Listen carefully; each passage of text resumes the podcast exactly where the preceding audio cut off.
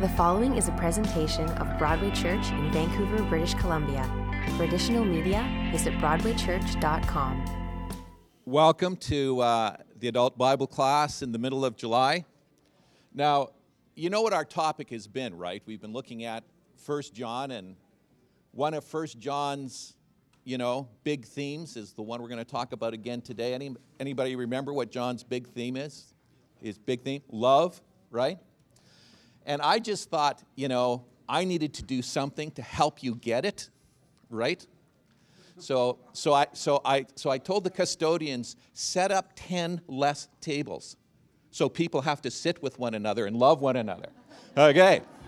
So I thought I would sooner have, you know, 12 uh, tables full of people loving each other than 22, you know, with people isolated, spread out all over the room. So there you go.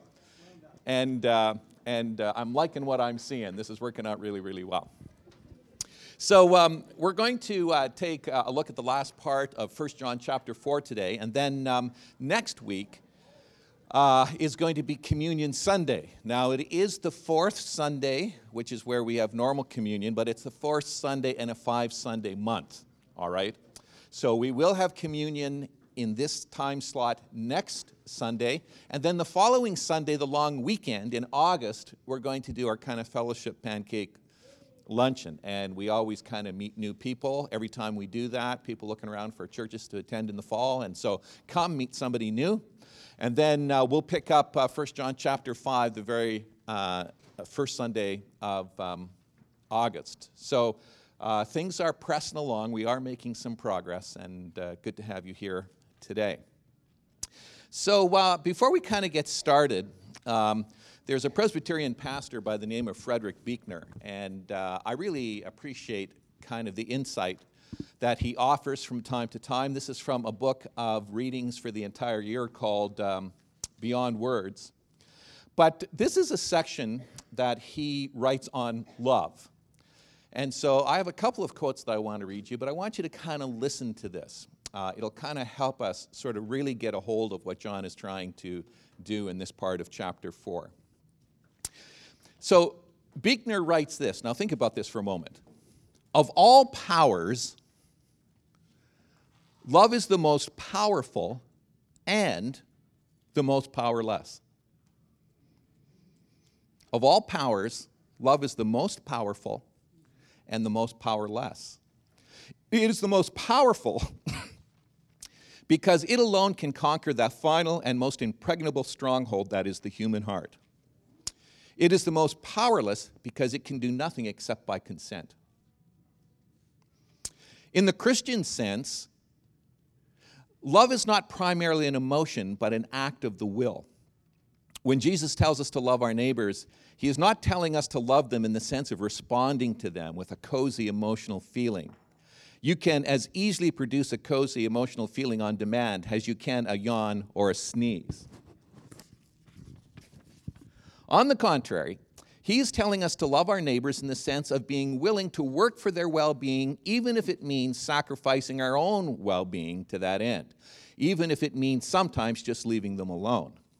Thus, in Jesus' terms, we can love our neighbors without necessarily liking them. In fact, liking may actually stand in the way of loving them by making us overprotective sentimentalists instead of reasonably honest friends.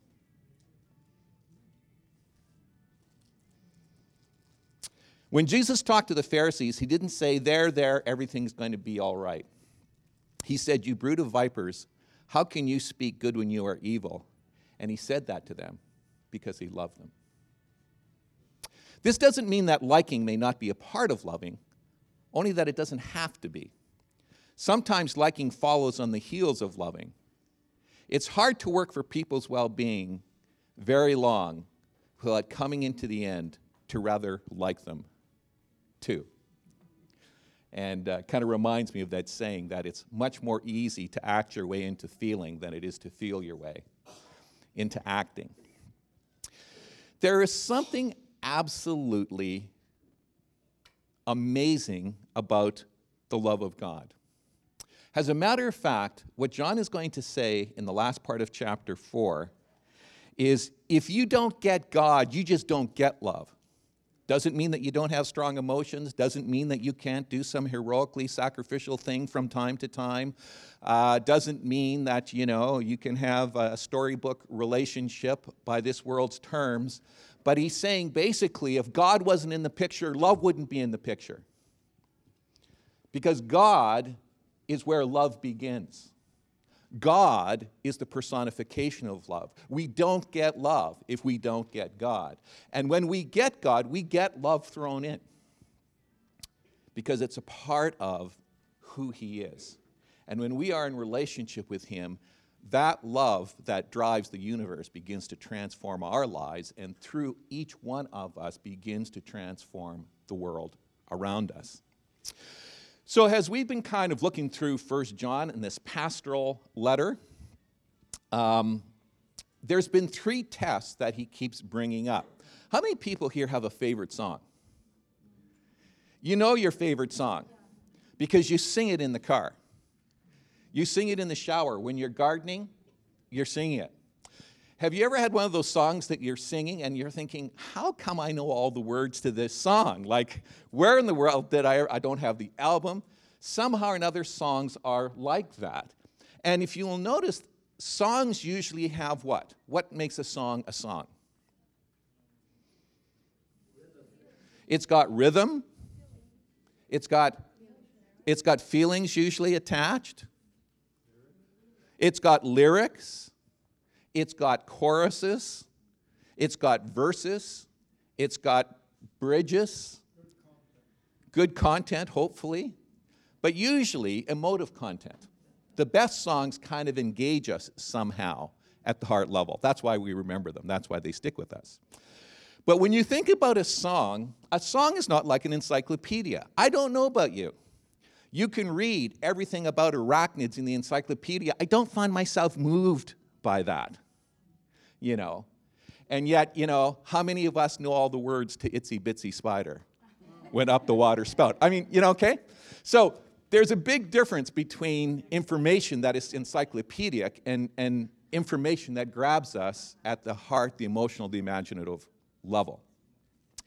And so, um, John in this letter writes this more like a song or a poem than he does an encyclopedic um, discussion about love. He kind of, as I've said earlier, he sort of is like flying us around on a tour around the island. And uh, on every pass, we find ourselves looking at what we've seen before, but every time he adds a few more details. And so now we're kind of moving into course number three on the subject of love. We've already been here a couple of times already, as you recall. But uh, this is probably the high point of the tour, what you find in um, uh, 1 John 4, verses 7 to 11. So let's have a, word of prayer, and then we'll kind of dive in to our subject. Our God and Father, we thank you for your goodness to us today. And Lord, um, Thanksgiving is such an important part of walking with you.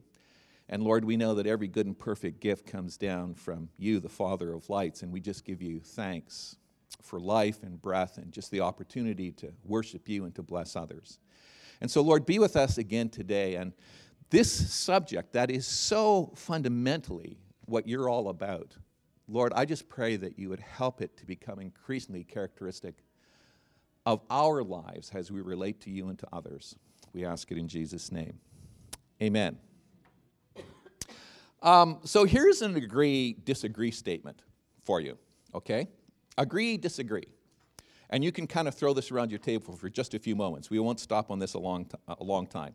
So think about this. Do you agree or disagree? And then give everybody around your cha- a table a chance to kind of jump in. And by the way, if there's anybody new whose name you don't know, make sure you get their name as well. So here's the statement. Okay, you listening? Agree or disagree? Because of our sinful, fallen nature, we have lost the ability to define much less practice love as we were created to do. Okay? Think about it. I'm going to say it one more time.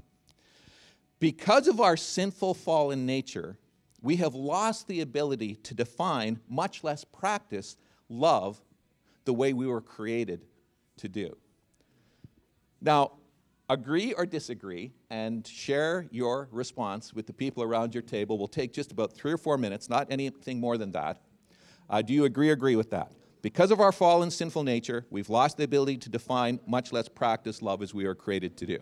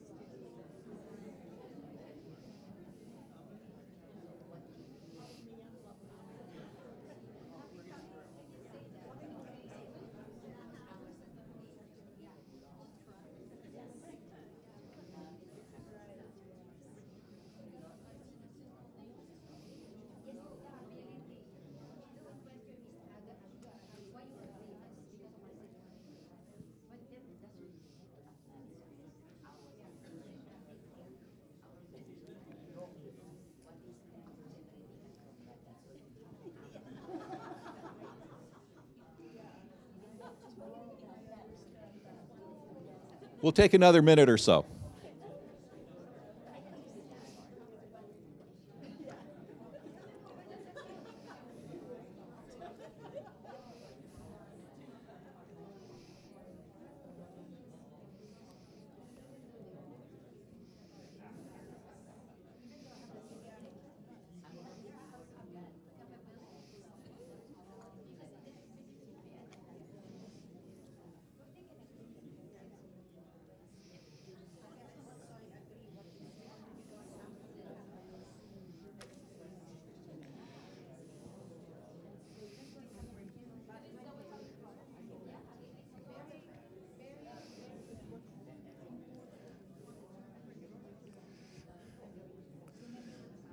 Okay, let me grab your attention.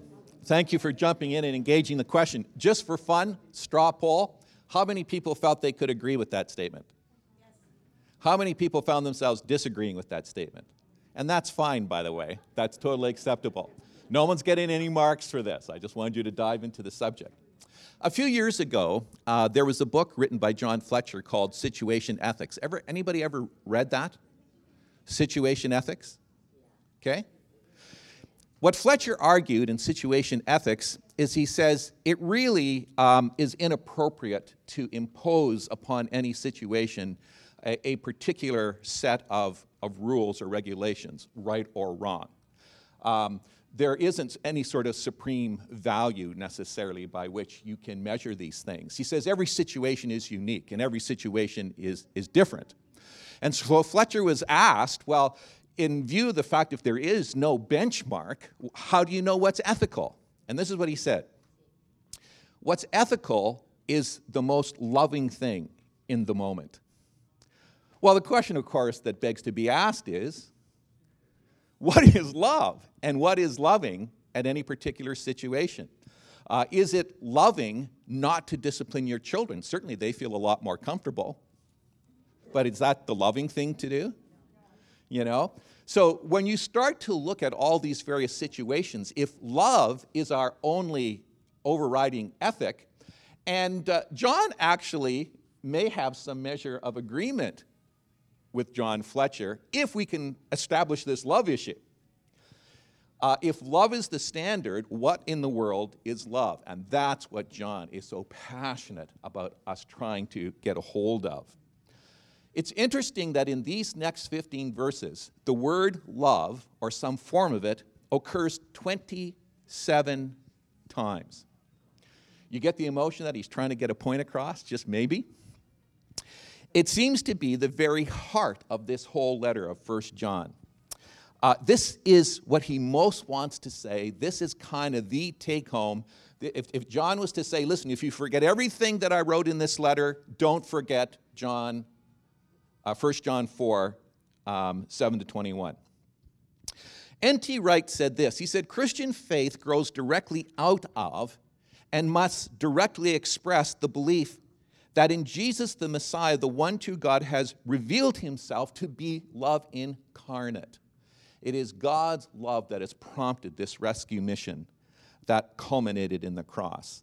Love incarnate must be the badge that the Christian community wears as a result, a sign not only of who they are, but who God is. Now, this is a concept I really want you to get your head around this morning. We are created in the image of God all of us, whether you are a follower of Jesus or not, all men everywhere, all women everywhere are created in the image of God. And that's why, because of God's fingerprints on their lives, every human life is valuable and everyone should be treated with respect. Okay? But beyond that, the Bible tells us that when you come a follower of Jesus, when you enter into that relationship with God through Jesus Christ, something fundamentally changes your DNA changes. You become a new creation, okay? You are being conformed over time ever more into likeness of the fullness of the measure of the stature of Jesus. This is something that if the Holy Spirit has His way, you are going to look like Jesus eventually. Now, the problem is we sometimes, you know, arm wrestle with the Spirit on certain issues. And so sometimes the work that the Holy Spirit does doesn't move you know, ahead as quickly as some seasons in our life has others. But that's why the Holy Spirit has been given you. That's why He dwells within you. He wants to create Christ through you. He wants you to become a little Christ. He wants to image God through you. So think about this. This is very much a biblical principle. When God made, uh, wanted to make Himself known, make Himself comprehensible, he sent Jesus Christ, right? Jesus said, If you have seen me, you've seen the Father. People say, Kind of explain to us what God is all about. And they said, Well, just open your eyes. If you've seen me, you've seen the Father. Jesus now has returned to the Father, and guess what? We now are the mirror in which God is seen. Do you follow? This is really crucial. Has God revealed himself to the world in Jesus as he walked upon this earth? God now makes himself known in the world through you and through me. And to that extent, we image God. And never do we image God more powerfully than we love the way John is going to define love.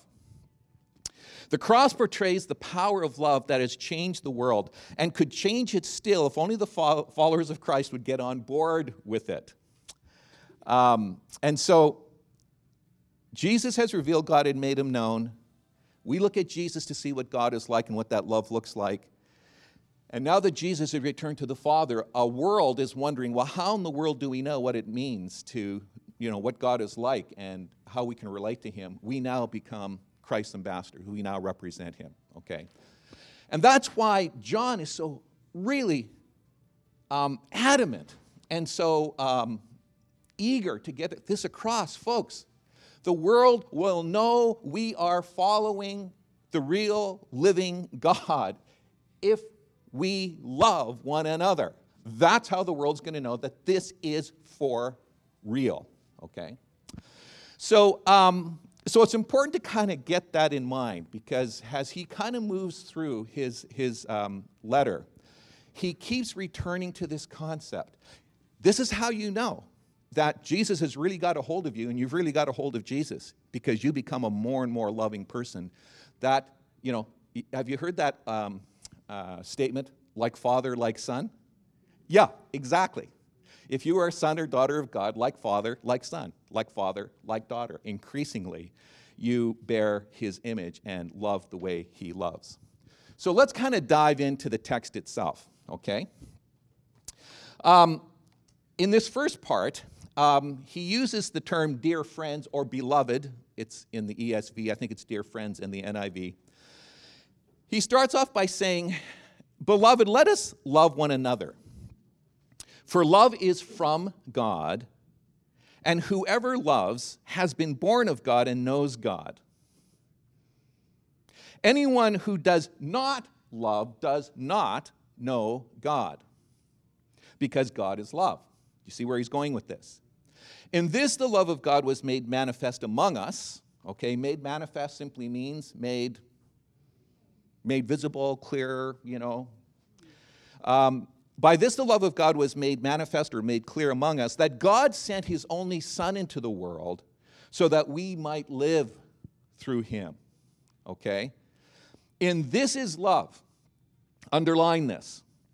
Not that we have loved God first, I'm adding that, but that he has loved us first and sent his Son to be the propitiation for our sins. Well, folks, there is just an awful lot that is caught up in that uh, few verses. There are so many things um, that, uh, that uh, are said about the love of God and what God is doing here in the world through Christ. What are some of the things you notice? Just surface reading, things that jump out at you. Okay, love is sourced in God. God is the wellspring from which love emanates. If there was no God in the universe, there'd be no love in the universe.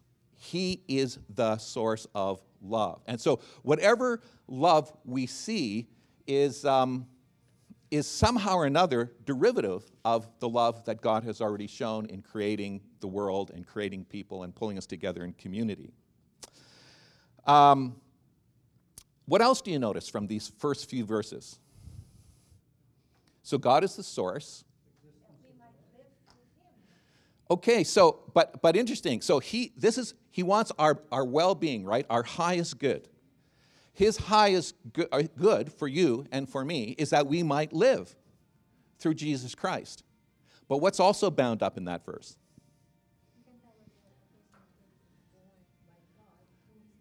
Yeah, exactly. Right.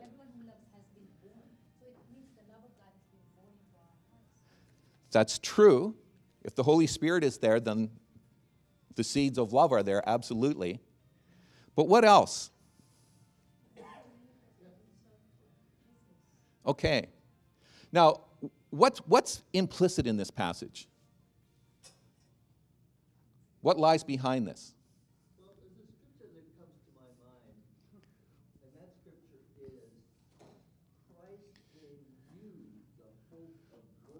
Right.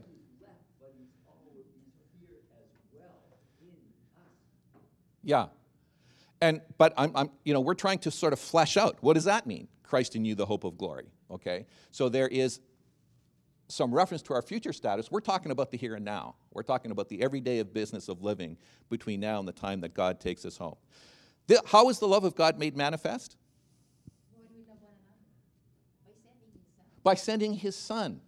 Okay, so keep in mind, he sacrifices, in a sense, his well being for the sake of our well being. Okay? It's important to get a hold of that because that is, as the Bible describes, the penultimate concept of love. That while we were still sinners, and by meaning we were sinners, what does that mean in terms of our relationship with God? No relationship, disobedient, lost, hostile, condemned, angry. Okay? Now, I just, okay, let's just stop here for a second. How many people say, those are the people I love to love the best? I love the angry people. I love the disobedient people. I just, I just warm up to those people. My, I, my, I reach out to those people. You know, people who are hostile, love those people, love them. Um, you know, Okay? That's why this is such a profound statement. Paul says in Romans, while we were still sinners, so uh, basically we were leaning away from God, we were running away from Him, we did not have a relationship with Him. Before we ever were looking God's way, God was looking our way, because love does that. And so John picks up on that right here. He says, This is how the love of God is made clear. God sent His only Son in the world for our well being, that we might have life. He sacrificed that we might benefit. Okay? It's really important to kind of get that concept in mind. Because without that notion of, of love, um, all we're left with then is counterfeit standards of love. And of course, the world majors on counterfeit standards of love, doesn't it? Love shows up in all kinds of different ways, shapes, and forms. John Fletcher and his friends, you know, whatever is loving in the moment. I mean, you define it. Whatever's loving for you. What's loving for you may not be loving for me, but whatever's loving in the moment makes it a very slippery concept. And we find that love is a very slippery concept in our culture. We see it in music, we see it in film, we see it on TV, we sometimes see it in our relationships. You know, love is elusive. So let me just kind of fill in the blanks because somebody came in this morning, the very first thing they said, Pastor Mick, whatever you do, it's great. We love to have you here, but would you just fill in the blanks? That's all we ask, just fill in the blanks.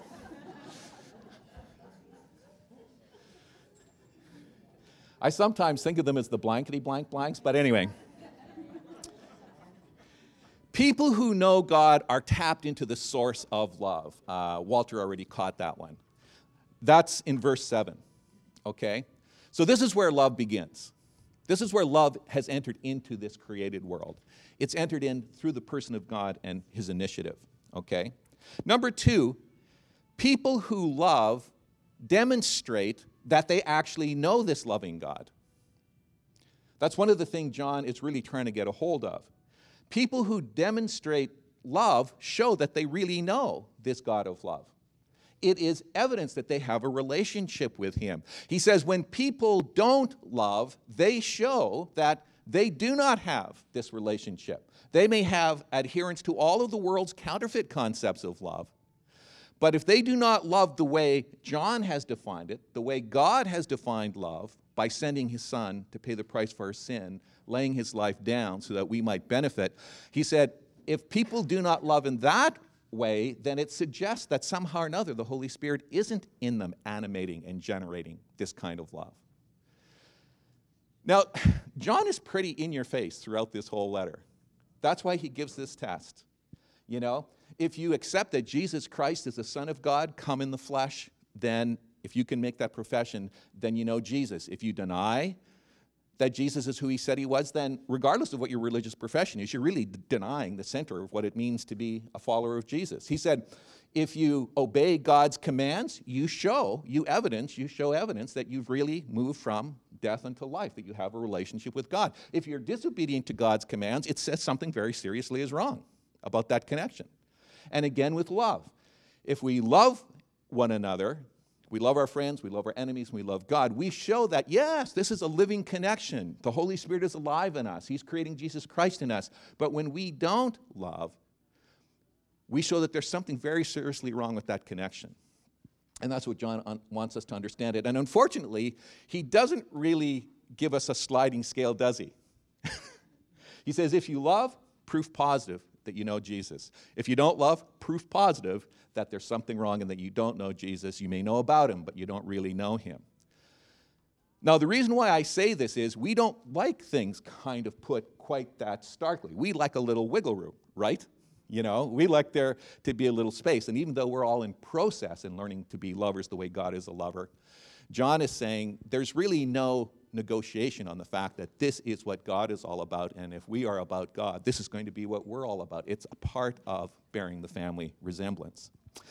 And then, number three, Jesus demonstrated love at its best or love at its highest when he, on the cross, sacrificed his life so that we might have life. He died so that we might have life. And the Bible says, No greater love has any man than this, that he lays down his life for a brother or a sister.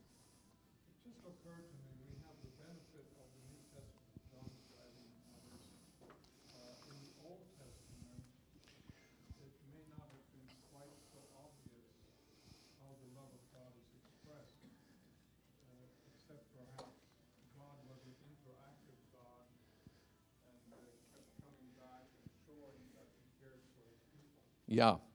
So that's an interesting statement, and it's interesting to me. Just let's think this through for a second. Okay, so on this side of the New Testament, because we have the cross in view, this whole argument makes a whole lot more sense to us, right? It's way more compelling because we've actually got that symbol that reminds us this is what love is all about. But what about for the people of Israel who did not have the cross in view? What did they have in view? Not the cross.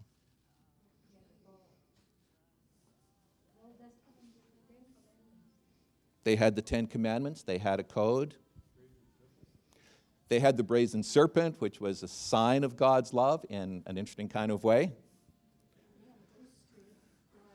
They had a history. Now, think about this. Just follow with me on the reasoning, okay? We have the cross, they had the altar. We have the cross, they had the altar. And what happens in the altar? Sacrifices for sin are made. The problem with the altar is what? It never solves the problem. Yeah. It, it, you have to keep doing this again and again and again. So think about this. So God says to the people of Israel, He says, Listen, we have this relationship going on. I'll call it a covenant, a covenant relationship. And it's a covenant of love. And it's interesting that God defines himself as the God of love. That's his, how he wants to be known. I am that I am. You know, long suffering and patient, you know, you know, willing to forgive and, you know, so on and so forth. That's how he describes himself, right? And so he says to Israel, he says, here's how this works.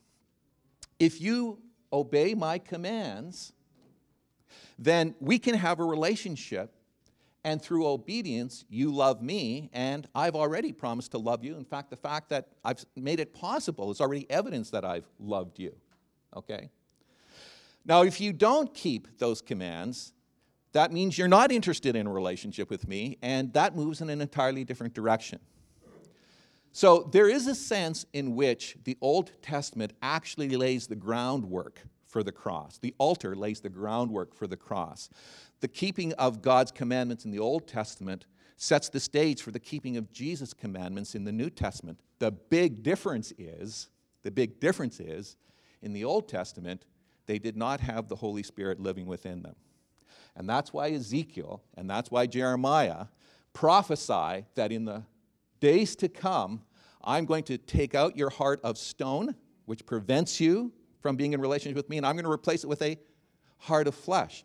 Ezekiel says, I'm going to put my spirit in you. Jeremiah says, I'm going to put my spirit in you. I don't know if Ezekiel and Jeremiah totally understood Acts chapter 2 or what that would look like. But they were prompted by the Holy Spirit to cast, us, cast ahead and say, this is going to be what it's going to be like eventually. Uh, I'm going to write my laws not on tablets of stone anymore, but on the tablets of human hearts. Human hearts, okay? So there is a sense, Walter, in which the Old Testament, though the cross, of course, is such a powerful image, the concept of the love of God and loving Him back isn't absent, uh, and some echoes of it carry over into the New Testament. And then uh, he comes back to the next statement. He says, Dear friends or beloved, if God so loved us, so we ought to love one another. That's the application. So God is the source. This is why it makes a, a difference. No one has ever seen God, but if we love one another, God abides in us and his love is perfected in us. And that's kind of my, my uh, big argument here from John that no one has ever seen God, but if we love one another, God is seen. Okay? No one has ever seen God, but when we love one another, he's being seen. That's how he's chosen to make himself known in our time, in our day. And so receiving God's love actually releases that love through us to others. It catalyzes that love. The true nature of love is unselfish and sacrificial, and God's love for us is meant to issue forth in our love one for another. So, how does that all work? Okay? I mean, that's great. We can get our head around the fact, okay, God is the source of love. Yeah, we get that. We all agree with that. We realize that the cross is the most dramatic example of that love expressed in terms that we can understand. Uh, the unjust laying down his life for those who were not just uh, Jesus undergoing death so that we might have life, Him bearing the penalty that we should have borne, but He bore it on our behalf, the substitutionary sacrifice of Jesus Christ. We, we see that and we get it. But the question is how many people know that trying to love each other in this world is just hard? Any honest people here? Sometimes it's just hard, okay? Sometimes it's hard to love your neighbor with the barking dog. You know what I mean? It's just hard. Sometimes it's, it's, it's hard to love your supervisor who has just promoted your buddy ahead of you. Just really hard. Just really hard. Sometimes it's really hard to love your kid when they've got their arms crossed and said, I ain't doing it. Okay, now we're kind of getting closer. Sometimes it's hard to love when we look at our spouse and they say, I think you're out of your living mind. We're not doing that. there are all kinds of things that happen in the course of life that make us realize that, wow, we get the concept of love. It is loving that's the issue. That's the challenge, to actually put feet on this love so that God is seen in and through us. Can you help me there? Can you help me get a handle on how does this actually work? Well, John helps us out. And so I'm going to read this next passage, and then I'll just highlight a couple of things that John reminds us of that are true, that actually enables us to follow through. Uh, verse 13 By this we know that we abide in him and he in us, because he's given us of his Holy Spirit. That's really important. And we have seen and testified that the Father has sent his Son to be the Savior of the world. Now, he's kind of going back to one of his other tests, the doctrinal test, Whoever confesses that Jesus is the Son of God, God abides in him and he in God. So we have come to know and believe the love that God has for us. God is love, and whoever abides in love abides in God, and God abides in him. Do you get this, you know, sort of symbiotic connection that John is trying to um, create? If you are connected with God, this love thing just oozes out. It just permeates. It just, it's going to get out. It's going to transform you, and it's going to transform others through you. Uh, if you are walking, if you're abiding, remaining. John loves that word. You know, if you're in a relationship with God, if you're abiding with Him, if you're remaining with Him, if you're dwelling in the same place with God, then His love, you can't help it. It just begins to impact and transform you. By this is love perfected with us, so that we may have confidence for the day of judgment because as he is, so are we in the world. You know, just kind of a throw in line, but so important to our discussion. As he is, so are we in this world. There is no fear in love, but perfect love casts out fear, for fear has to do with punishment, and whoever fears has not been perfected in love. We love because he first loved us. If anyone says, I love God and hates his brother, he's a liar. For he who does not love his brother whom he has seen cannot love God who he has not seen. And so this is the commandment that we have from him whoever loves God must love his brother. So, how does this work? What can we count on? What is going to actually make it possible for us to image God in this way? How are we going to love one another in such a way that the whole world is going to know that God is alive and that we are connected to Him as His sons and daughters? How is this actually going to come down? Well, number one, we have the indwelling Holy Spirit. That is really critical. The Holy Spirit's presence in our lives assures us that we're connected with God and makes it possible for this love to work its way in us and through us. And this reciprocal relationship of staying in touch with God, uh, knowing Jesus Christ, it's, it's the expression of this fellowship. And when the Holy Spirit is allowed to have his way in us, we demonstrate proof positive that we know God and are in relationship with him. And so, this business of the Holy Spirit and His dwelling in us and His working through us is really critical to the whole business of Christian discipleship. This is what drives it.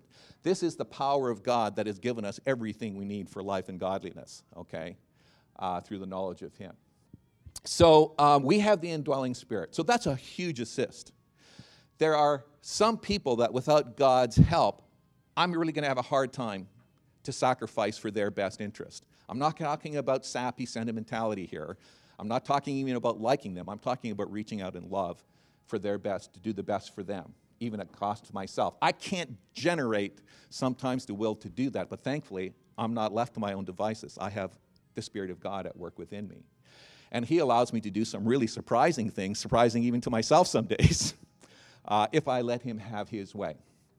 It's very interesting that, um, you remember that passage in, is it Thessalonians, where it says, Don't quench the Holy Spirit? And a lot of times when you hear that passage preached, it sort of is sort of ripped out of context and it's preached as a single verse. The whole verse is about getting along with one another and loving one another and forgiving one another. And then, kind of at the culmination of all that, he says, So don't quench the Holy Spirit by not doing all this stuff that I just told you to do. Okay? Number two, we have this living relationship with God. We have a calling to bear witness to the world that we have seen and experienced. And so when we show love to one another, we are just kind of doing what we've seen our Father do. I gave my grandson a plastic lawnmower, and it made noise, but I knew I was leaving. So he's got this lawnmower that as you push it around the house, it makes noise. A real rip roaring noise. Um, anyway, when I gave this to my grandson, he's like, you know, 15 months old, 16 months old. The very first thing he does is he picks up the gas can and fills up the plastic lawnmower. I thought, are you kidding me? 16 months old? What would put it in his head that the first thing you do is you fill the lawnmower with gas? Well, what's the obvious answer? He's seen his dad do it, okay? He's seen it done. And so, what he has seen done, he is simply imitating. Folks, when it comes to loving others, we have seen our God, our Father, love in a certain way, has his children. We just imitate him. We just love the way he's loved. He's our example. We have that living relationship with him. We're hopefully a chip off the old block and like father, like son. Number three, this is really interesting, this next section.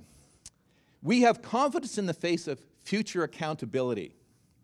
Okay? And there's a whole lot. We could spend a whole morning uh, kind of unpacking this because this is sort of an interesting part of this particular uh, passage. But basically, one of the things that we've been called upon to do, right, is to love our neighbors as ourselves. Love the Lord your God with all your heart, soul, mind, and strength, and love your neighbor as yourself. And the Bible says one day uh, Jesus is going to look in the eye and say, Well, how'd you, what'd you do with that? How'd you do with that? Okay? How'd you do with that? He's really, the whole law and the prophets, the whole thing, it's kind of all encapsulated in the great commandment love God, love others. So, how did you do with that, Mick? Well, if I have given my level best to loving others, as God has loved me, if I've extended myself to kind of follow through and obey His commandment as the Holy Spirit has led me, I can stand in God's presence with freedom of spirit, like with kind of a clear heart, and saying, Well, I know I didn't get it all, but I did the best I could with what I thought you put in front of me. That's all. That's my only, that's my only defense. But basically, he's saying when we love one another, we don't have to be concerned about being held accountable for that one day because we know we've done our very best to be obedient, God helping us. And so, so John is trying to help us to understand that, you know, punishment is about, oh man, you know, when you know the punishment is coming, all right? You know, um, when I dinged up my dad's car on the driver's side, and of course, he always enters the house on the passenger side. I was able to avoid punishment for a while, but I knew that I knew that I knew that there was a day of reckoning approaching, because eventually he was going to walk on the driver's side.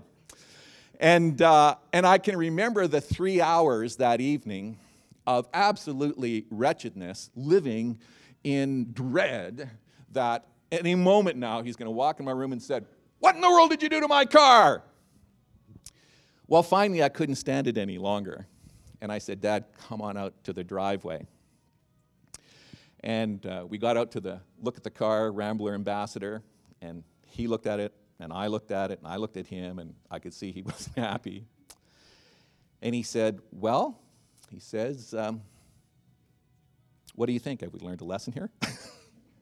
I said, Oh, yes, Dad, you better believe we have learned a lesson here. But from that point onward, it was dropped. John is trying to help us to understand when we are doing our best to obey the love commandment, we don't have to worry about facing him on that one day saying, Well, basically, when you gave me the opportunity, I kind of ignored them all. And so he says, when we love the way God loves, it gives us confidence. We can look ahead, we can look forward to seeing Jesus when he comes. We're not dreading it any longer, we're actually looking forward to it because we are kind of walking in his footsteps, being the people that God has called us to do. Uh, he says we're free from fear. We don't have to live our lives in fear continually. Because instead of living our lives in fear, we've translated all that energy into loving others for Christ's sake. And so the flip side of confidence is fear. And so he wants to give us confidence and take fear away. And finally, he says in verse 19 and 20 that we are empowered to love. Because the kind of love that John is talking about is not natural, it's supernatural. It begins with God, and it's the hallmark of those who know and love God. We can't generate this love all by ourselves, but we can express love when we're in fellowship with God, and His love is transforming us. In fact, we are God's delivery system in love in our time, in our moment. Christian love is a gift from God, and it's demonstrated by supremely on the cross and when we live our lives in the shadow of the cross as we reach out to other people, the love of God is spread abroad through us. So God delivers us from fear, but He doesn't deliver us from responsible action. Okay? Um, somebody says God is opposed to earning, but He's not opposed to acting. Okay? He's opposed to anybody thinking they can earn their salvation, but He's not opposed for anybody from acting on the life that is already there within. And so, this is the great commandment in shorthand. Love is the defining characteristics of those who truly love Christ. And so, let me wrap up with this um, passage from Corinthians, which, by the way, you're going to hear a whole lot more about in the next several months. Paul writes, For the love of God controls us. The NIV uses the word compels us the compelling word is more compelling, isn't it? You know, control is one thing, compelling, you know, but this is the concept. The love of God compels us because we are concluded this that one has died for all, therefore all have died, and he died for all, that those who might live might no longer live for themselves, but for him who for their sake died and was raised. And so the whole trajectory of our life changes because he died for us, we want to embrace and model that love for others. And of course, that love of God is what compels us to go into the world and get the true concept of love out there and trafficking and changing people's lives. But we are his delivery system. So, big challenge, this big deal about love. Wow, you, you don't get love, you don't get God. But if you don't have God, it's really hard to get love. The two things go together. Let's pray.